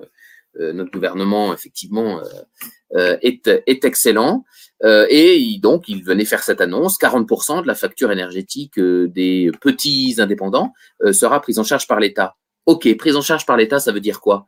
Ça veut dire que si on n'augmente pas les impôts et on ne peut pas les augmenter, euh, sauf à taper dans l'assurance vie CF discussion précédente, euh, eh ben c'est de la dette. Sauf que c'est de la dette maintenant qui nous coûte 2,5, 3%, et j'ai dit tout à l'heure combien ça nous coûtait. On est tout simplement en train de, de, de, de, de faire payer à des enfants qui ne sont même pas encore nés euh, l'ensemble de ces mesures qui ont commencé en réalité euh, à la suite de la crise des subprimes et qui ont pris euh, une envolée évidemment à la faveur de, de, de la crise sanitaire. Ça, ça porte, ça, oui, ça porte un nom, juste ça. Ce changement de, de régime monétaire, avant c'était théorie quantitative de la monnaie, on sait que quand on imprime beaucoup, on va avoir de l'inflation. Ça, ça s'appelle maintenant la théorie monétaire moderne. C'est que on autorise maintenant, en violant d'ailleurs certains textes européens, ça n'a pas échappé à, à la cour euh, allemande de Karlsruhe, euh, euh, on autorise maintenant les États à s'endetter directement auprès de la Banque centrale européenne. C'est ce qu'on bah, disait tout à l'heure. Ça, c'est un crime. Hein. C'est ma question pour le coup, parce que c'est un truc que je ne comprends pas. Euh, c'est que Madame Lagarde avait annoncé, euh, je crois en juin, qu'à partir de septembre, elle refusait d'acheter les dettes des États membres. Donc, est-ce que ça signifie qu'en fait, ce qu'elle a annoncé en juin, elle ne met pas en application? Elle continue à arracher les dettes des États? Alors, euh, ce qui est très intéressant pour répondre à cette question, c'est de, c'est d'écouter, peut-être même sans le son, le discours de Madame Lagarde, son dernier, là, sa dernière conférence de presse. Elle avait un ton très agressif. Hein. Moi, je dis souvent, elle est molle. Euh, bon, euh, elle, elle euh, bon, c'est une avocate, elle parle anglais, mais enfin en économie et en finance, visiblement, euh, bon, je suis pas sûr qu'elle comprenne euh, euh, toujours ce qu'elle dit sur son prompteur. Néanmoins, euh, elle a dit dans un ton extrêmement agressif que elle remontait les taux, sauf que elle remonte les taux de 0,5 au lieu de 0,75, donc c'est une première concession. Donc elle fait du en même temps. Je ne suis pas content, je remonte de 0,5, mais en fait les marchés s'attendaient à 0,75, donc ouf de soulagement. Et elle dit, mais ça va continuer toute l'année 2023. Bon, donc pour répondre à ta question, ce qu'elle annonce, mais ils ont une flexibilité euh, totale. Ce qu'elle annonce, c'est on va remonter les taux tout au long de l'année euh, 2023 parce qu'il faut sauver le soldat euro et ne pas se laisser distancer par les hausses de taux euh, des Américains, première chose. Et puis ce qui va aussi être fait, et c'est le deuxième point, elle va assécher la masse monétaire, c'est-à-dire en effet, euh, elle a acheté beaucoup euh, d'obligations pendant la période précédente, donc là elle va demander, elle va, elle va les vendre en fait, elle va reprendre des liquidités. Et évidemment, euh, a priori, du coup, dans le même temps, arrêter ce qu'on appelle le quantitative easing, c'est-à-dire arrêter euh, d'acheter euh, la, la, la, dette des États européens. Ça peut, ça va se faire. J'avais des chiffres tout à l'heure. C'est à peu près 40% de la masse monétaire qui risque d'être ainsi asséchée en 2023, tant aux États-Unis que du côté de l'Union européenne. Ça, c'est le plan. Ça, c'est ce qui est écrit. Mais quand dans le même temps, je n'en revenais pas, quand dans le même temps, Monsieur Véran nous dit on va euh, payer une grosse partie des factures d'énergie à la place euh, des entreprises, mais c'est de la dette. Donc ça veut dire que on assume euh, d'emprunter sur les marchés, du coup, vu que c'est plus la BCE, d'emprunter sur les marchés à des taux élevés, qui en plus vont inclure une prime de risque, puisque les marchés ils disent bon la France c'est peut-être plus que c'était, voilà. Donc d'emprunter à au moins 2,5, 3%, 3,5, les sommes qui vont permettre de payer euh, de payer euh, ces factures de, de, petits commerçants. Donc en fait, qui paye les factures énergétiques, si je veux le dire de façon un peu saisissante, ben, c'est les enfants du boulanger et les petits-enfants du boulanger à travers la dette. Ce que tu dis, si je comprends bien, ça veut dire que nous empruntons sur les marchés sans avoir cette fameuse garantie de la Banque Centrale Européenne. En tout cas, ça n'est pas, ça n'est pas la Banque centrale européenne qui prête directement. Donc, on le fait aux conditions de marché qui sont en train de se, euh, de se durcir considérablement euh, du fait du resserrement de la politique monétaire. Alors, qu'on comprenne bien, je suis pour cette, cette, ce resserrement monétaire. Euh, à partir du moment où on a une inflation à quasiment 10%, évidemment, je vais même aller plus loin. J'ai dit chez Maître Division qu'il fallait normalement, en théorie économique, remonter le taux d'intérêt directeur, et ça a été fait aux États-Unis euh, euh, dans les années 80 par Paul Volcker, de façon fulgurante là aussi. Euh, le taux est passé de 10 à 20% en 18 mois. Il faut remonter les taux d'intérêt normalement au niveau de l'inflation. Et là, vous imaginez, c'est-à-dire qu'il faut remonter les taux d'intérêt à 7 8 10% C'est ça normalement qu'il faudrait faire. Mais nous sommes, nous croulons tellement sous le poids de nos 3 000 milliards d'euros de dette que nous ne pouvons pas faire ce qu'il faudrait faire. Voilà. Donc, comme on, comme on refuse c'est une info très importante. Euh, parce que là, euh, hormis ici la géopolitique profonde, euh, mm. tout le monde pense que là, en ce moment, les emprunts que fait la France, et je sais que la France a, l'agence, là, je ne sais plus comment s'appelle, l'agence qui fait les France Trésor. France, Trésor. France Trésor a annoncé qu'elle ferait un emprunt de 275 milliards d'euros sur l'année 2023. Euh, l'information, c'est que derrière, il n'y a pas la Banque Centrale Européenne. Donc, ça, veut dire que euh, c'est sur notre propre budget et donc ce sera à des conditions. Est-ce que ça peut être à des conditions euh, grecques d'il y a 10 ans?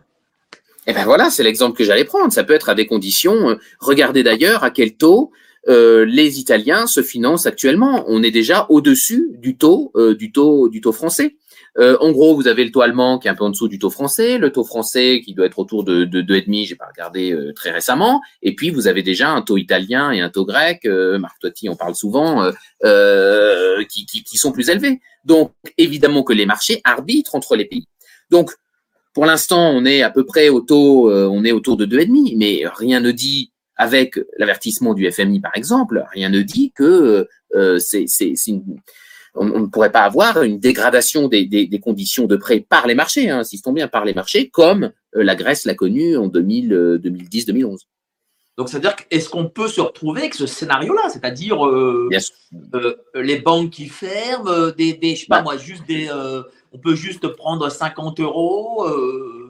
enfin, je veux bah, une vraie crise économique comme nos générations n'ont pas connu. 3 000, 3 000 milliards d'euros de dette, tout est possible. Hein il arrive au pays. Vous savez, le, le, l'Argentine était un pays prospère avant d'être ce qu'il est devenu. Hein. On, l'oublie, mais après 45, euh, c'est Ou est-ce que ça va arriver? Alors ça va arriver, je ne me permettrai pas de le dire, on en a discuté tout à l'heure, mais c'est un scénario possible quand on en est à 120% euh, de, de, de, de, PIB euh, en dette publique. Et en plus, en plus, on aurait un petit taux de prélèvement obligatoire. On serait comme la Suisse à 30%. Non seulement on aurait une marge de manœuvre, mais en plus, bon, on aurait euh, des finances publiques euh, euh, saines. Mais non, on a des prélèvements obligatoires qui sont monstrueux. Chaque Français le sait.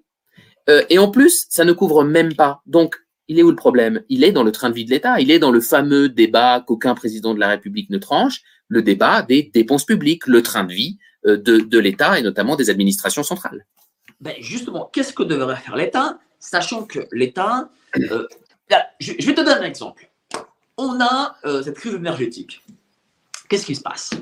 Les boulangers défilent à la télé, ils pleurent un coup en disant Oui, regardez, euh, on a la crise énergétique, on va mourir, on n'aura plus de pain. Qu'est-ce que fait l'État? L'État sort le chéquier.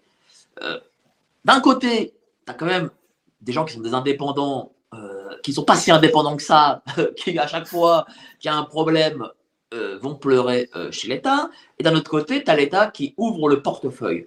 Donc, qu'est-ce que concrètement l'État devrait faire?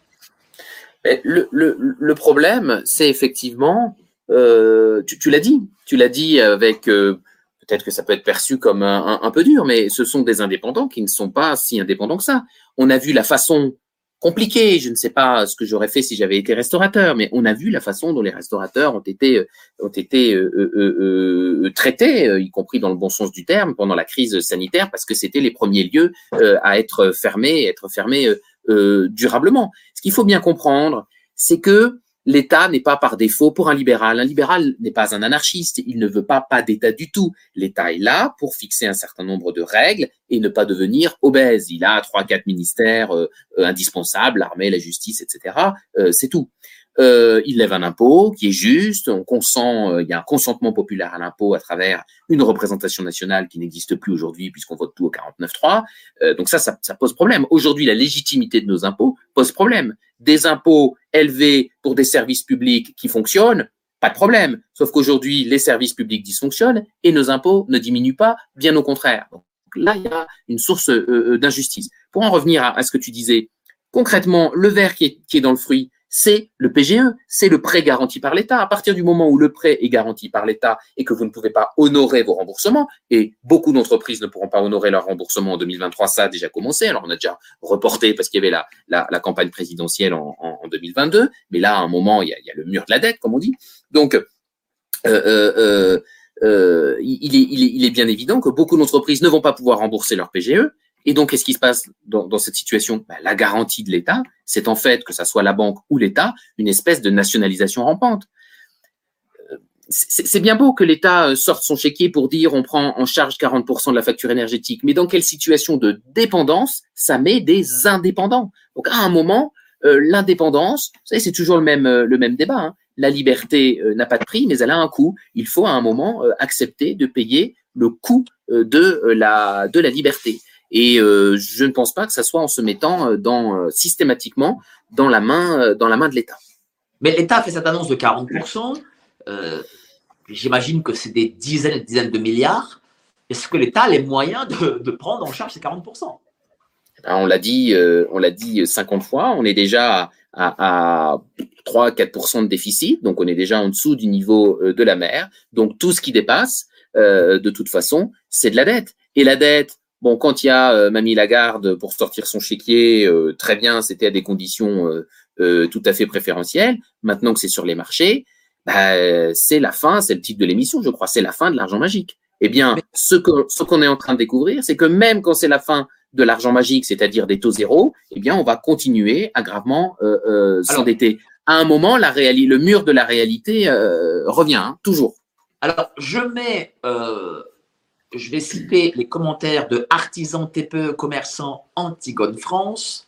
12 milliards, cela représente en gros 12 milliards d'euros selon Madame Olivier Grégoire, ministre, et 200 milliards d'euros en Allemagne, parce que visiblement les Allemands euh, mettent sur la table 200 milliards d'euros, mais bon, visiblement les Allemands ont plus de latence euh, euh, que, que, nous ici en France. Mais lorsque l'on voit que l'inflation, il y a la dette, il y a les taux d'intérêt, euh, il y a la crise énergétique. La récession, on n'en a pas parlé. Pardon? On n'a pas parlé de la récession. La récession, euh, le PGE, le déficit commercial à 150 milliards. Euh, rien qu'avec ça, moi je me pose la question, sans être un, un voyant ou que sais-je, on ne peut pas s'en sortir.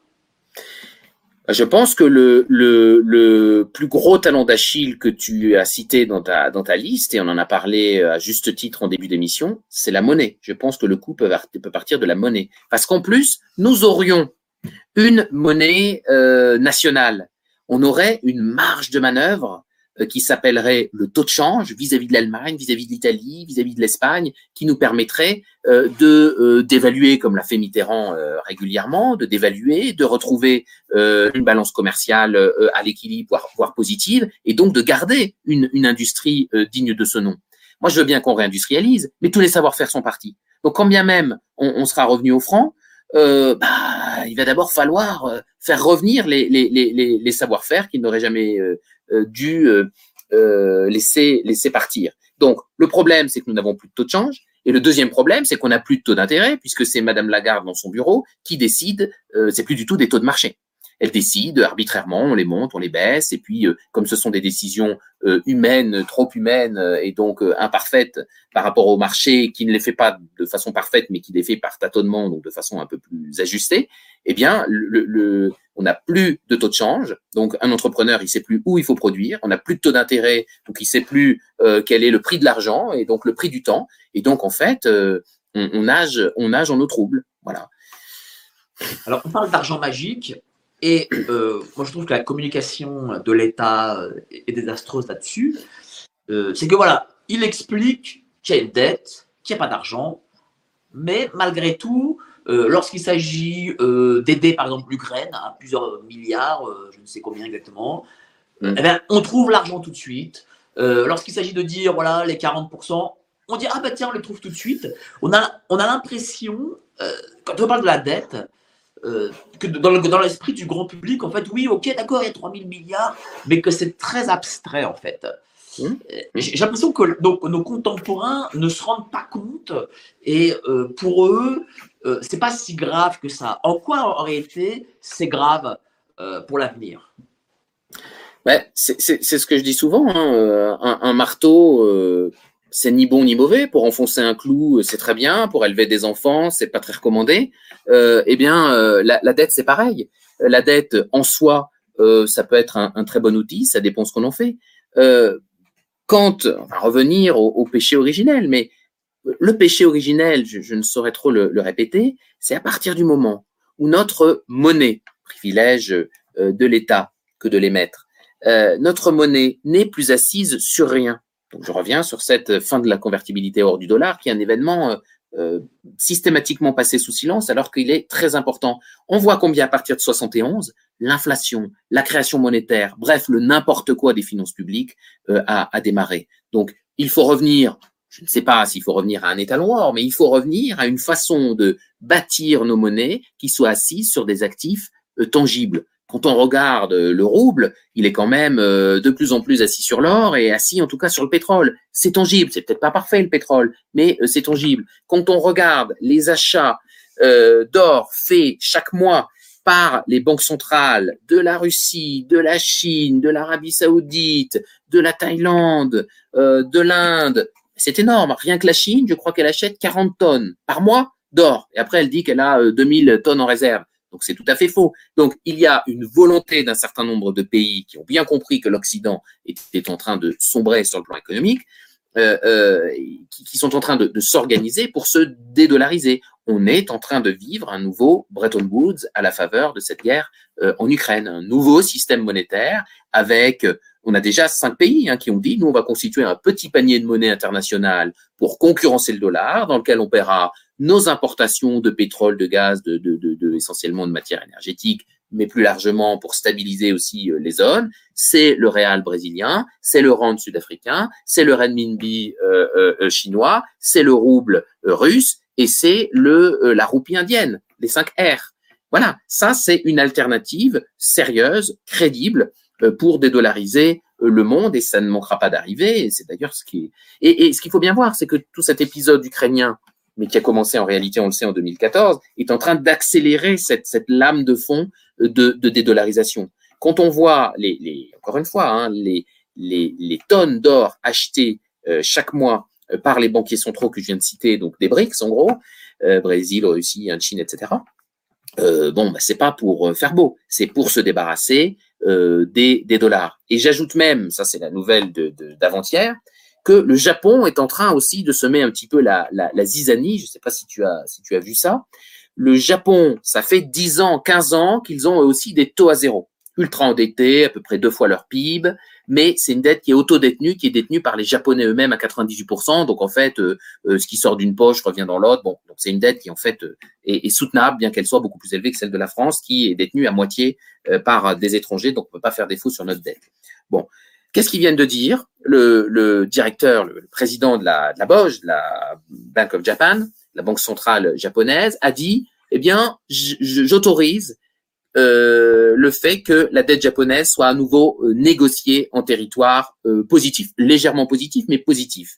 Bah, immédiatement, le dollar a dévissé par rapport au yen. Donc, nouveau coup de poignard planté dans le dos du, du, du, du, dollar, avec cette décision tout à fait inattendue d'un pays dont on ne pensait pas qu'il allait remonter les taux et qui lui aussi les, les, les remonte. Donc, on voit bien que le dollar, on est entré dans une phase de, de dédollarisation profonde euh, de, tout, de toute l'Asie dans un premier temps, ou de l'Eurasie. Jusqu'à présent, on ne pouvait pas y inclure le yen et, et, et, le Japon, mais avec cette décision, franchement, euh, tout est possible parce qu'il va y avoir tout un tas de, de, de, de capitaux qui autrefois allaient euh, en dollars, qui maintenant vont aller en, en, en yen. Donc, euh, franchement, le, quand je dis qu'on est à l'aube d'un Bretton Woods, je pèse mes mots. vraiment, toutes les plaques tectoniques du système monétaire international sont en train de bouger sur fond de, sur fond de guerre euh, et de tension énergétique. Aujourd'hui, nos politiques se défaussent évidemment sur la guerre Ukraine-Russie. quelles sont les réelles conséquences de notre économie? Pas celles que nous dit M. Macron ou Mme Lagarde, mais les vraies conséquences, d'ailleurs, si cette guerre dure plus longtemps. Bah, les, conséquences, elles sont essentiellement, euh, euh, alors au plan économique en tout cas, elles sont essentiellement euh, euh énergétiques. Euh, à partir du moment où on s'est mis nous-mêmes sous embargo du pétrole russe et que les enquêtes n'ont pas encore livré leurs résultats et je pense que nous ne le saurons jamais. Mais enfin, comment imaginer que la Russie est elle-même dynamité des infrastructures de 10 ou 20 milliards euh, euh, de dollars. Je parle des, des, des, oléoducs Nord Stream 1 et Nord Stream 2 qui ont subitement euh, explosé. regardez, ce qui est intéressant, c'est que Poutine a dit bon ben très bien, on peut réparer. La balle est dans le camp de l'Allemagne. Si on veut, on peut réparer. Ah ben, L'Allemagne, euh, évidemment, que pour sauver toute son industrie, euh, elle dépendait à 40% du gaz russe. Euh, elle, est, elle est à genoux. L'Allemagne est à genoux. Le moteur, soi-disant, de la zone euro est aujourd'hui euh, euh, euh à genoux. Et c'est pas parce qu'on met 200 milliards d'euros pour payer la facture des artisans ou 100 milliards d'euros parce qu'on se réarme, triste symbole après 45, que les choses vont s'améliorer. Donc,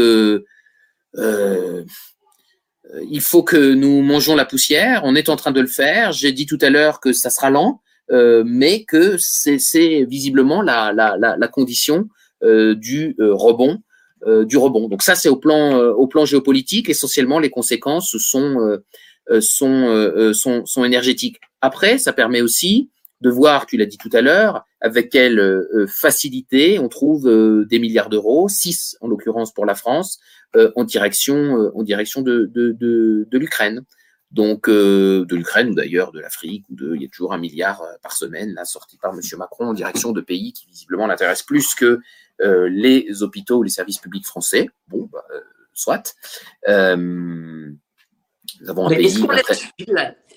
Allez, je vais être très complotiste. Voilà, je vais être complotiste là. Est-ce qu'on laisse filer la dette sciemment pour rentrer peut-être dans l'euro numérique? Ah, alors là, on, aborde un, autre sujet. Honnêtement, euh, je, trouve dans la performance de Madame Lagarde de la semaine dernière une espèce de, tension, d'inquiétude qui laisse à penser que peut-être que euh, on va euh, les, banquiers centraux essaient sincèrement de juguler l'inflation qui les arrange puisque ça permet évidemment d'éponger la dette abyssale euh, constitué par les États-Unis, 30 000 milliards, ou par la France, 3 euh, 000 milliards. Bon, ça c'est un premier point. Après, nul doute que l'horizon d'attente, euh, l'horizon ultime euh, de euh, du World Economic Forum, puisque ça a été écrit en toutes lettres, c'est le Great Reset dans sa version monétaire, c'est-à-dire l'avènement. il faut prendre le temps d'expliquer ça. l'avènement de monnaie numérique. J'aime pas trop dire numérique parce qu'on comprend pas trop ce que c'est. Notre salaire est déjà payé en, numérique.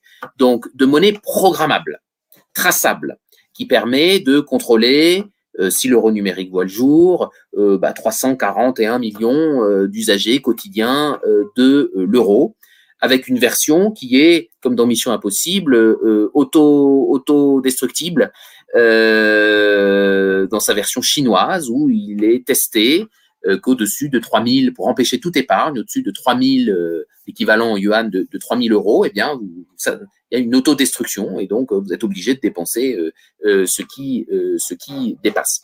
Comme le modèle de Monsieur Klaus Schwab, c'est la Chine, on peut tout à fait penser qu'il y a des cerveaux au World Economic Forum, et comme tout ce petit monde se connaît, qui essaie effectivement de pousser à l'avènement de CBDC ou de MNBC, monnaie numérique de banque centrale. Alors déjà, j'ai dit de banque centrale.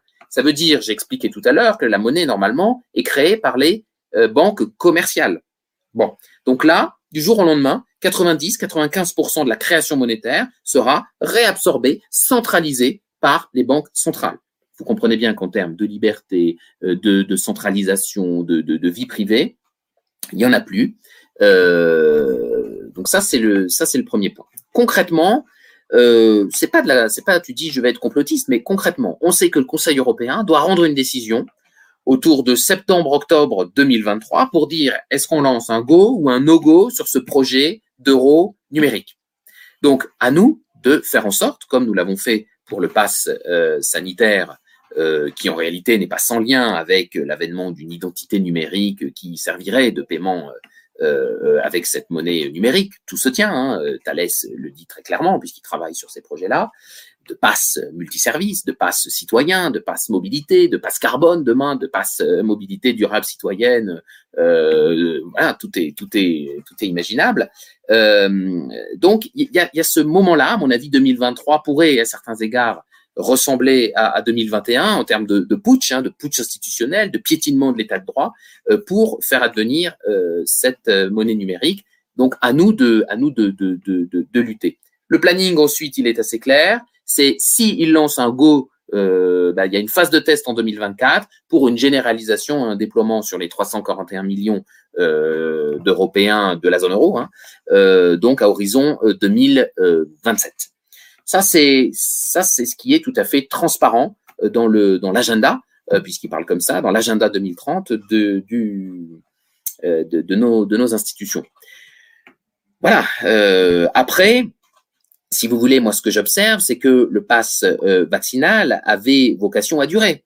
Euh, nous l'avons, par notre résistance euh, assez passive, mais résistance quand même, nous l'avons fait tomber. donc, il n'était pas dans les plans de, de, de, la caste, pour le dire vite, de l'oligarchie, de nos dirigeants. Il n'était pas dans leur plan de lever ce pass, ce pass sanitaire et ce pass vaccinal. Donc, il faut aussi euh, comprendre et conscientiser que à notre échelle, à notre euh, hauteur, euh, on, a réussi à faire reculer la casse sur un certain nombre de, de, sujets. Donc cet euro numérique ne me paraît quand même pas, je suis toujours très optimiste, enfin en tout cas très réaliste, ne me paraît pas très très bien très bien engagé. Ça veut dire quoi? C'est la fin du cash aussi. Hein c'est la fin du cash. Ah oui, justement, les conséquences de la fin du cash, c'est quoi? C'est que euh, voilà, nous, ne pourrons, rien, enfin, tout, se saura, quoi, visiblement. Voilà. Mais est-ce que les, est-ce que les, est-ce que les, je ne, peux, je ne vais pas faire de raccourcis saisissants, mais est-ce que les, les, les, toutes les personnes, attends, attendez, revenons sur un point. Utiliser du cash, c'est pas mal, hein. Je veux dire, euh, il faut arrêter de penser. Le, le, cash a une, odeur sulfureuse, on dirait qu'on fait des choses. Non, le cash, c'est la vie privée. Jusqu'à preuve du contraire, la vie privée, c'est pas mal. C'est pas parce que vous refusez qu'on enquête dans votre vie privée que vous avez des choses à vous reprocher. Vous savez, c'est le terrible argument. Ah, mais moi, j'ai rien à me reprocher. C'est, non. Ça veut dire que vous autorisez la transparence et c'est le début de la responsabilité collective et du totalitarisme. Donc, non. Après, euh, le cash, on sait que c'est euh, euh, c'est 50% de l'économie italienne, 75% de l'économie grecque, 25% de l'économie en France, l'équivalent du PIB. donc voilà, et dedans vous avez, bah, on a des indépendants qui utilisent du cash, déclaré, non déclaré, peu importe, mais voilà, on a les dealers, on a des banlieues qui sont quand même stabilisées aussi par le cash. Mesure-t-on ce que veut dire la fin du cash quoi? A-t-on mesuré l'euro numérique, tiens, ah, c'est pas con. C'est la première fois que j'entends cet argument. ça veut dire que si demain il y a l'euro numérique, euh, par exemple, les banlieues peuvent s'embraser. Ben oui, bien sûr, bien sûr. De, même que, vous savez, moi, il y a quelque chose qui m'a qui m'a vraiment euh, euh, mis la puce à l'oreille. dans les mesures sanitaires, vous vous souvenez, on a eu le passage à 50 euros du sans contact. Bon, parce qu'évidemment, son contact, c'est mieux pour le Covid, etc. Et on a eu aussi la défiscalisation des pourboires euh, dans les, restaurants lorsqu'ils étaient faits en carte bleue. Mais euh, les restaurateurs ont quand même vu que ça permet de fliquer, avec le pass sanitaire en plus, le nombre d'entrées, le nombre de sorties, et donc, l'économie souterraine euh, potentielle. Donc, euh, je ne fais pas, je n'encense pas l'économie souterraine. Je dis que c'est l'équivalent de 25% du PIB et que donc euh, c'est pas sans effet euh, sur euh, un quart, l'équivalent d'un quart du PIB de la France, quelques je quoi, 7 ou 800 milliards d'euros. Ça signifie que en, en, un claquement de doigts, on pourrait avoir 25% du PIB en moins? Bah, c'est déjà pas compté dans le PIB puisque par définition, là, je parle vraiment que du cash qui donne lieu à de l'économie souterraine. Donc, il y a des pays qui rectifient ah, comme euh, la, Par exemple, la prostitution et le deal de drogue euh, oui. la croissance de certains pays. Tout à fait, parce que ils l'ont, parce qu'ils rectifient arbitrairement. Ils disent, on sait qu'on a la mafia, la prostitution et la drogue. On évalue, mais on est, on est sûrement très loin du compte. Vous savez, quand vous regardez le, le, le PIB de la de la Russie, on a, on s'est beaucoup moqué de la Russie. On a dit, ils ont le PIB de l'Espagne. Euh, d'accord, mais là aussi, en réalité, il y a une partie substantielle de, de, de, de, de choses qui ne sont pas évaluées. Et bon, donc évidemment, on compare des données officielles, mais il y a des pays qui rectifient, comme l'Italie, leur, leur PIB assez fortement parce que mafia oblige. Euh, il faut tenir compte de cette, euh, avec des vraies activités économiques qui sont prises en charge par la mafia, hein, de façon illégale. Mais euh, à Naples, on sait que c'est la mafia qui ramasse les déchets. Hein. Donc bon.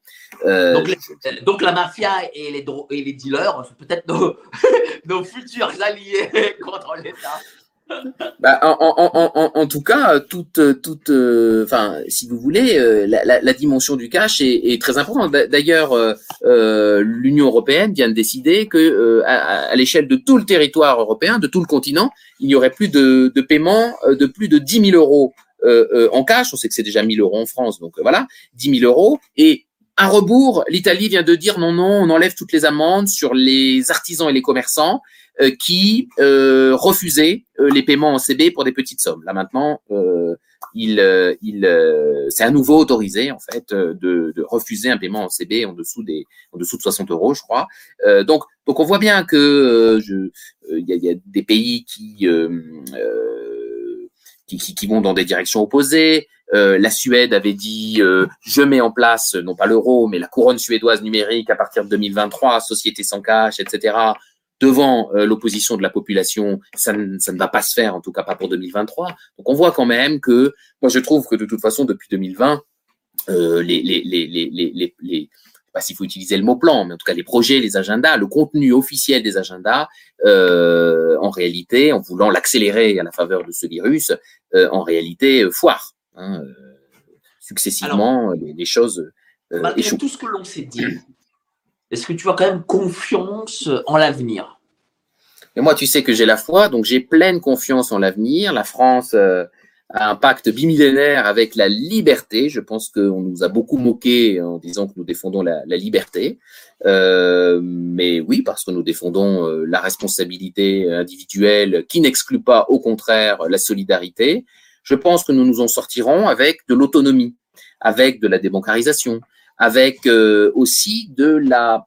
Il faut, il faut aussi euh, euh, se, se à, à, nouveau avoir retrouvé l'estime de soi. Voilà, moi ce qui me frappe, c'est qu'avec notamment la théorie du genre, tout ça, on, on, on est en train de, de, perdre complètement nos racines, nos traditions, ce que nous sommes fondamentalement, ce que nous sommes. Ça veut dire qu'on n'est pas accueillant euh, pour l'autre, mais en l'état actuel de, de, de, quand on voit l'état de notre pays et la vitesse à laquelle il, il, il tombe, bah, soyons honnêtes, euh, nous devons nous relever, nous devons nous relever, euh, et la France dans l'histoire l'a fait à de nombreuses reprises. Donc oui, je reste pleinement optimiste, et surtout, je crois en la politique au sens noble avec un P majuscule, c'est-à-dire, je crois en un rapport de force. Et c'est pas parce qu'en face, ils sont forts, ils sont puissants, ils sont riches. Oui, d'accord, ils sont forts, ils sont puissants, ils sont riches, mais on voit bien qu'ils paniquent. On voit bien que nous mettons des bâtons dans leurs roues.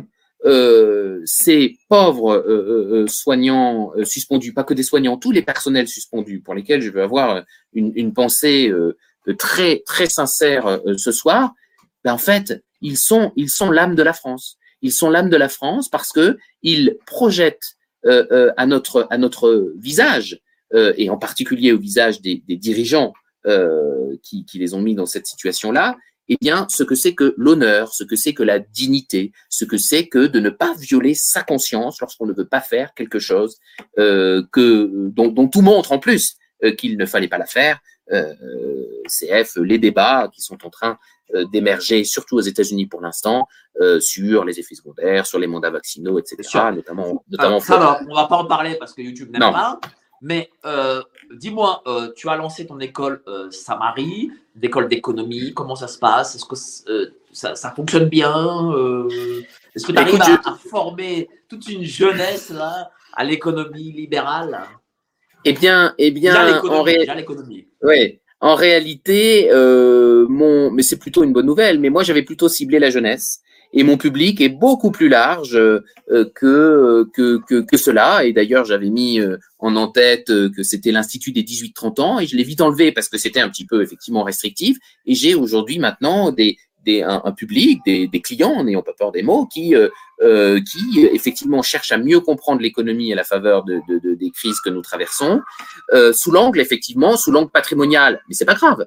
Euh, effectivement, ils se disent euh, mon Dieu, mais mon livret A, mon Dieu, mais ma maison, mon Dieu, mais mon assurance vie. Et c'est souvent une clé d'entrée, une prise de conscience l'économie et l'épargne de toute une vie ne peut pas partir en fumée juste parce qu'on a euh, euh, on a euh, manqué de de d'informations ou de ou de ou de ou de oui ou de formation tout simplement ou de réinformation dans le domaine économique. Donc moi ce que j'essaie de faire à travers des conférences, à travers des, des, des, publications diverses et variées sur mon site samari-compagnie-cie.fr, eh bien, j'essaie de, de rendre euh, digeste, euh, intéressante euh, et surtout voilà en, enrichissant dans tous les sens du terme une discipline qui est quand même, pardon, hein, mais relativement mal enseignée en France. L'autre jour, je prenais un magazine d'un maître de conférence en économie de je ne sais plus quelle université qui nous explique que c'est la guerre en Ukraine qui provoque l'inflation.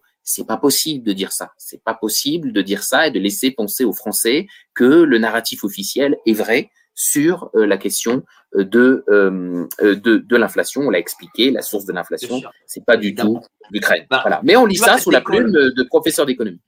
Tu as cette école d'économie Samari. Quelle est encore ton actualité actuellement? Alors, euh, bah effectivement, ça me prend, euh, ça me prend beaucoup de temps. Euh, il y, a, y, a, des projets éditoriaux, mais qui, compte tenu euh, de, de l'actualité et des différents, fondamentalement, ce qui, ce qui me prend du temps actuellement, c'est la publication mensuelle de, de, de, deux mensuels, un mensuel qui s'appelle Finance éthique, avec dix rubriques évidemment inédites sur, voilà, en gros, il y a trois axes, hein, l'économie, la politique et puis les médias libres. Et puis un autre qui est plutôt branché intelligence, intelligence stratégique avec un petit peu d'intelligence artificielle pour m'aider à, à essayer d'explorer euh, des, des, champs euh, nouveaux. Parce que moi, je suis pas contre, je suis pas contre l'intelligence artificielle. Je veux qu'elle soit au service de l'homme. C'est pas la même chose. Hein. Donc il y a, y a, y a ces, y a ces publics. Tu, tu n'es pas Laurent Alexandre qui est dans le transhumanisme et qui veut des, des futurs Terminator. Voilà. J'essaie de rester, euh, j'essaie de rester cohérent avec ma foi catholique aussi, l'humain avant tout. Bien sûr. En tout cas, merci beaucoup, euh, cher Florent Lee. Merci Mike. On va passer 1h40 ensemble. Hein, euh, eh ben oui, ça passe vite. Au live d'une heure 40, accès essentiellement sur l'économie. Vous avez été très nombreux pour le coup. Merci à vous. Je pense que ce sera le dernier live de l'année. Donc, je voulais vous souhaiter à tous, mes chers amis, de joyeuses fêtes. D'abord, de Noël et bientôt de Saint-Sylvestre. Euh, et euh, rendez-vous euh, en janvier 2023. Salut à tous et salut mon cher Florent. À bientôt, merci.